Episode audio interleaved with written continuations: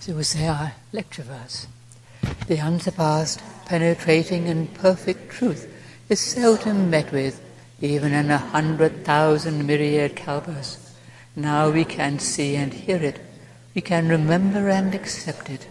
I vow to make the Buddha's truth one with myself. Homage to the Buddha, homage to the Dharma, homage to the Sangha.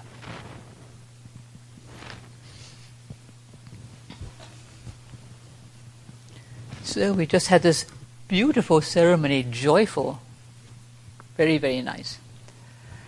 When we think of Vesak generally as a celebration of the birth of the Buddha and his enlightenment, but not everybody knows that it also commemorates his death, his parinirvana. And you think, well, on this beautiful, joyful day when we're offering incense and bathing the body of the Buddha and flowers and flags and so forth, why commemorate the Buddha's death on this joyful day? Because the Buddha was a human being. He was not beyond birth and death. Old age, sickness, and death, he had them all just like the rest of us.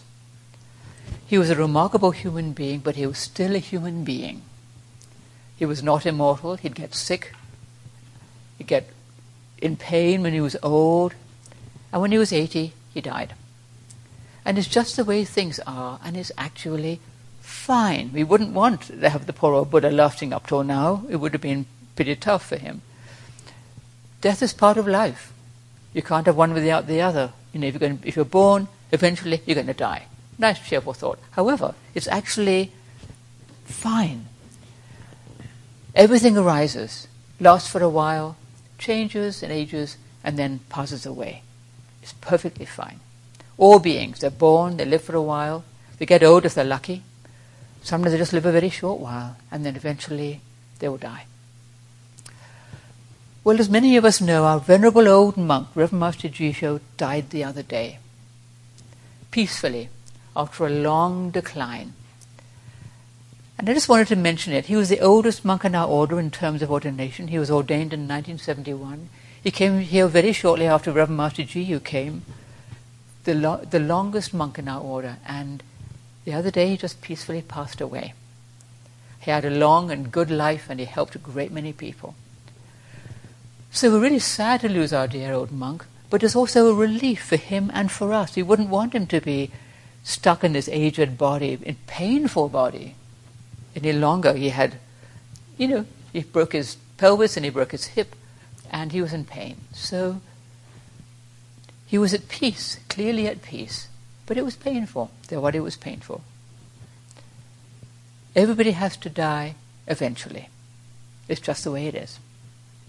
Everything changes all the time. Nothing is fixed forever. Nothing is perfect. We have this beautiful Vesak day, really joyful. But if we don't have Vesak every day, and if we did, we'd get tired of it after a bit. It's nice to have it once a year, you know, because it's a rare thing. And to have so many of us after the COVID, it's even more joyful because it's been a long time since we've people have felt more comfortable going out and being with each other. And if we all get sick and die, well, we will. But I don't think we will. I think we'll be fine. There's always birth and death, light and darkness, health and sickness. It's just the way it is. And it has to be that way because if you didn't have darkness, light wouldn't mean anything. It would just be light all the time and you wouldn't appreciate it as it is. But then morning comes, light comes up, you know. If you didn't have sickness, we wouldn't be grateful for good health. Or we all know when we've been ill and then we get better, we think, oh, I feel better. I can eat now, you know. And we don't take it for granted in quite the way we used to. The eight winds, gain and loss, fame and disgrace, praise and blame, joy and sorrow, they're always with us. I'm always talking about them because they're always blowing. Those eight winds, when you think about it gain and loss, fame and disgrace, praise and blame, joy and sorrow. They keep coming up. And we can resist them or we can accept them. Well, this was true for the Buddha as well. He was not beyond all these eight winds. His life was not easy, even after his enlightenment, maybe especially after his enlightenment. It wasn't just blissful, you know. In fact, it, when he was a young prince, it can't have been easy, raised in comparative luxury, which to us would probably seem very plain. But his father tried to keep him from knowing about old age, sickness, and death. You know, if it, the story says if a flower died, it'd be nipped off quickly before he could see it. You know, so he wouldn't know things died. But he had this, must have had this feeling: there's something missing here. There must be more to life than just this niceness all the time, and these young people and everything being happy and good. You know, he had questions, and we all know that. Many of us know that feeling of there must be more to life than this. What am I missing here? So he goes out into the city and sees the four sights of an old person, a sick person, a dead person, and then someone who has renounced the world, a wandering ascetic, which they had lots of them in India at that time. Most of us know this story. Well, he was really shaken by those first three the old person, the sick person, and the dead person because he had no idea about old age, sickness, and death. It's completely new to him. And he asked his charioteer, What's wrong with that person? Oh, he's old. That person? Oh, he's ill. Everybody gets sick sometimes. That person, oh, he's dead. Everybody dies. Whoa, you know. And then he saw the person who'd left home and was looking for answers. And he thought, ah, that's what I've got to do. I've got to find the answer to this. Why is it like this? Why is there suffering? Why is there old age, sickness, and death? Why is it inevitable for all of us? It must have been awfully hard to make that decision to leave home, his wife and his new baby son, and to go and wander. It sounds like he just did it in you know a short time, but it might have been months. He might have agonized for months about what he needed to do, but he did it. And as most of us know, he then spent six years, Siddhartha one was, six years in various extreme ascetic practices and almost killed himself, actually. Then when, but he never gave up. He never gave up searching for the truth.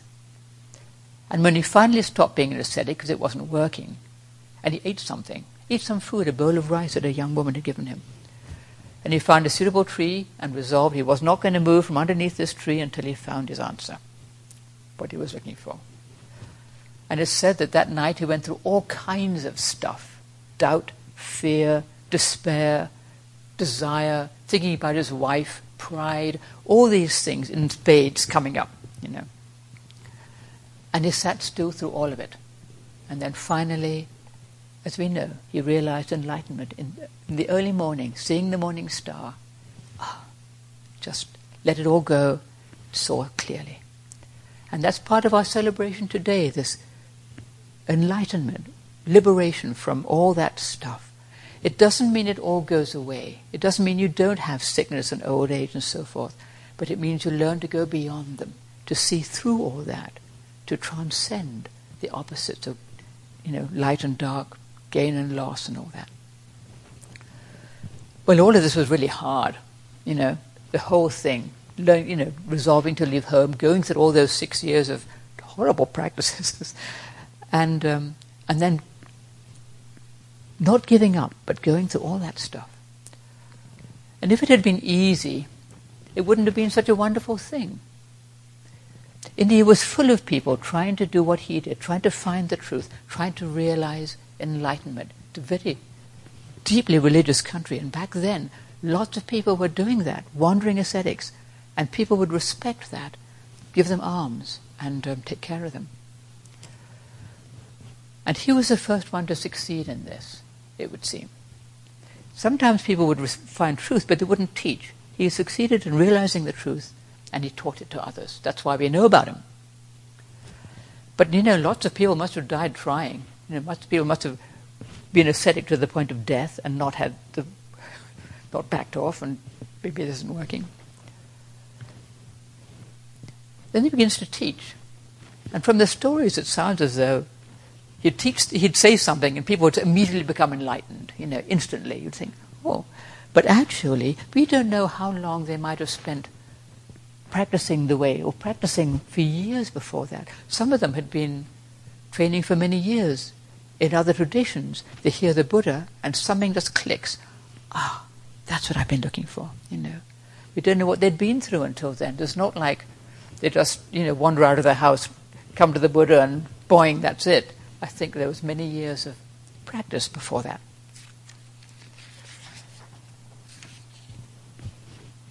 But it makes you wonder what it would be like if enlightenment came easy to all of us. Well, maybe the world would be a better, you know, better place. We wouldn't be slaughtering each other and doing all that. But would we bother? Would we bother to meditate and train ourselves if it was that easy? Or would we just think, oh, another self help thing, you know, and pass it by? You don't know. Sometimes people are really good at meditation, they take to it really well, it seems like I make all kinds of progress, and then they kind of go, eh, I'll go and do something else. You think? And those of us who find it harder may value it more. What progress we make, our moments of stillness, our moments of insight, even a tiny bit of insight, we really appreciate because it doesn't come easily. So difficulties could actually be really helpful. We seem to need difficulties to help us to learn and grow. Just seems to be the way it is.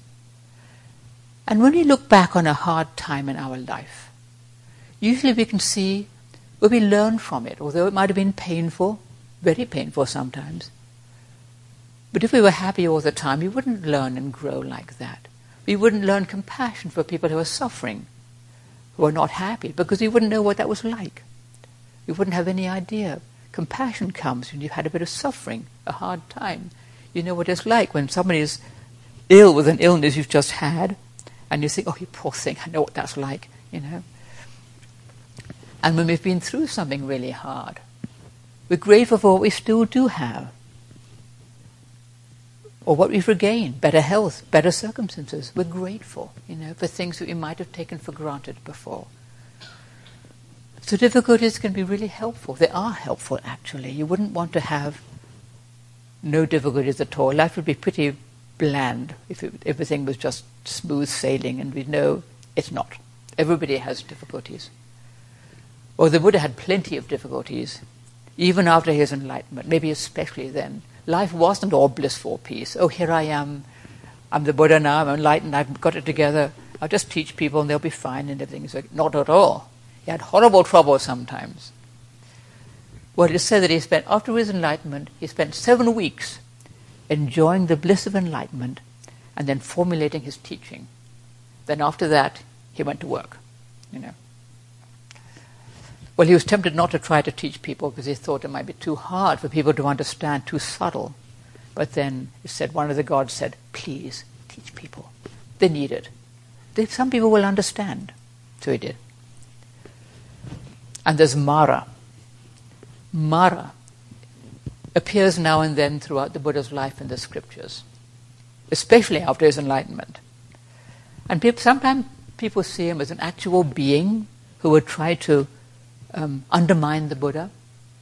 Sometimes people see him actually as a benevolent being trying to shake him so that he would, you know, strengthen his resolve, actually.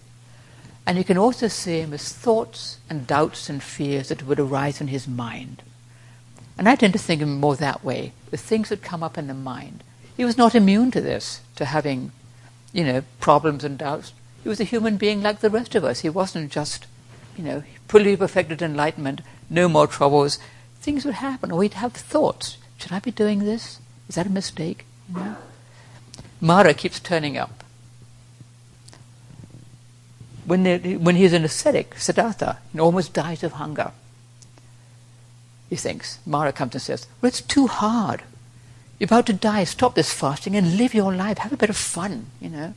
Or maybe the Buddha would think that occasionally. He'd be just desperate and thinking, This isn't working. Am I just going to die uselessly, you know?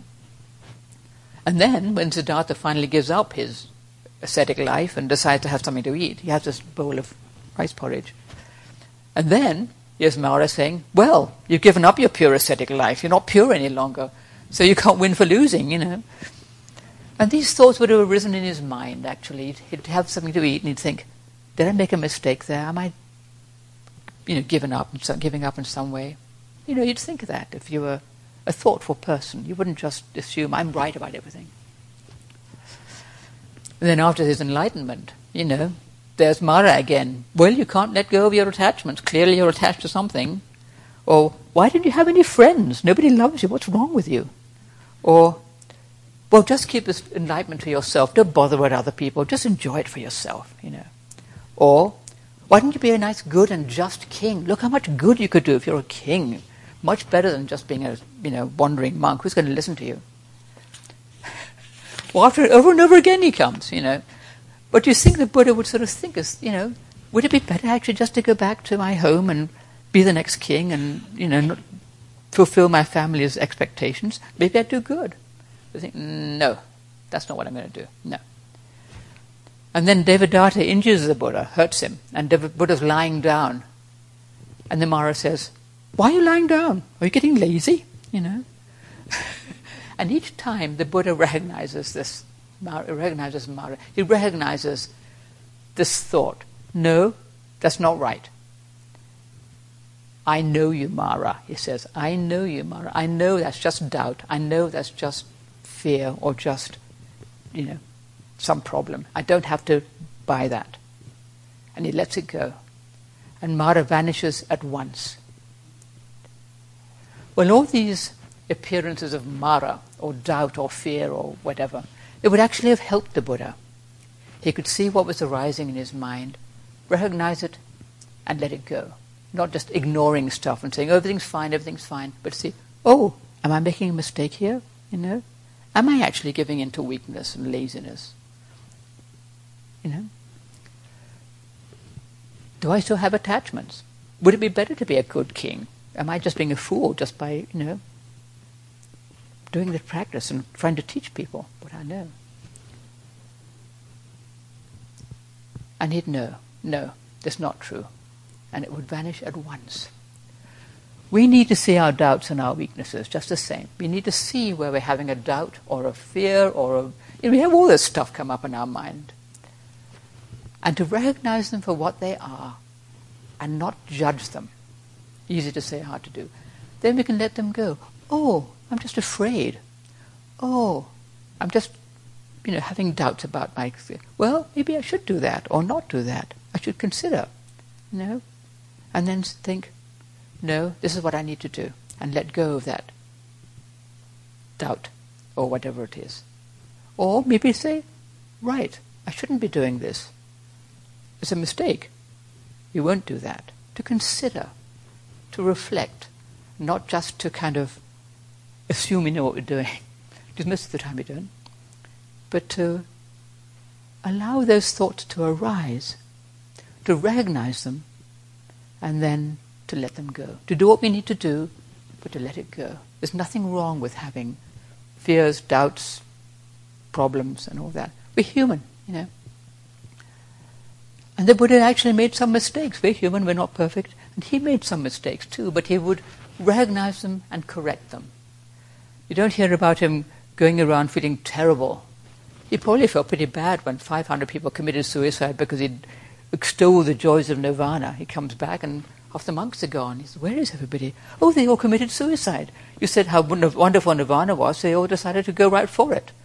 Oh, you know you can imagine he wouldn't feel too good after that. But he learned, you know. He never lost sight of his purpose. He remained steadfast in faith, true to that, helping people with deep compassion throughout everything that came his way. He was kind, he practiced kindness, and did his, he did his best to help people. And he had a lot of problems with people. Some of his monks were unruly they wouldn't keep to the rules or the precepts. They had to make new rules, you know. Or they'd do really dumb things. Oh my God, I couldn't believe they did that, you know. But um, then he'd have to deal with it. Have to deal with the messes they made. They'd upset people. They'd make mistakes and so forth. Sometimes with the best of intentions. Sometimes just trying to, well, there isn't a rule about this, so I'll do this. Although clearly it was not wise. You'd have to deal with all those things. Leaders of other sects would try to damage him. I'd either be jealous because he was doing well. You know, people were coming to him. So leaders of other sects would try to disparage him, denigrate him, have him accused of misconduct, you know. But he wouldn't retaliate and he wouldn't defend himself. He'd say, Don't worry, it'll die down. And it would.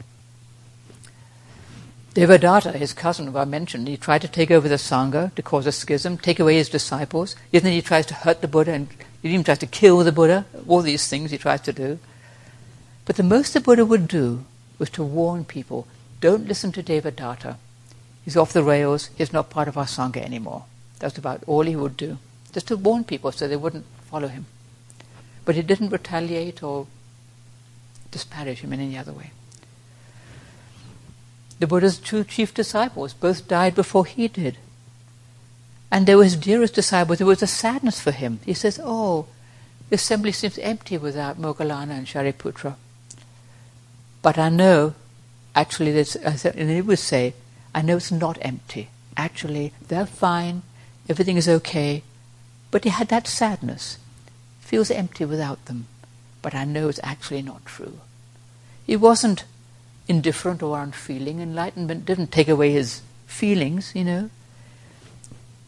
He was kind. And he must have loved people to help them, but not in a kind of gloomy way. Even if people were rude or unkind, he always tried to help them. Kindness throughout his life. You know, sometimes to be stern and, you know, not pleased with what somebody was doing, but there was an underlying compassion, trying to help people to let go of their difficulties and foolishnesses. Well, he'd get sick sometimes. You know, he was a human being. He would get sick. He got old and wrinkled. He had a bad back. Ananda would massage him. And he got food poisoning at the age of 80 and finally died. So he was human like the rest of us. He wasn't a god. He wasn't, you know, all these myths, or not myths, I don't know what them legends about the Buddha's birth and about dragons pouring forth water, and who knows, maybe they did. Maybe they did. Queen Maya giving birth to him from her right side. I have a bit of trouble with that one. But what do I know? And if it helps people to believe legends, it's fine. It's not a problem. The Buddha was born, he lived his life, he taught the Dharma, we have it today. And he was a human being. I think that's more important to us than this is legend true or not, you know? We don't have to worry. And as I said, through all of this, the Buddha kept true to his purpose with faith. He would always practice kindness. He thought of Kunda, the man who had given him his last meal that poisoned him off. And he realized that poor old Kunda would probably feel terrible. Can you imagine being the person who gives the Buddha his last meal and then he dies, you know? So he said, he said, give a message. Tell Kunda, don't feel bad. Because to provide the last meal for a Buddha was a blessing. He says, there's two kinds of alms food that have equal benefits, far greater than any other.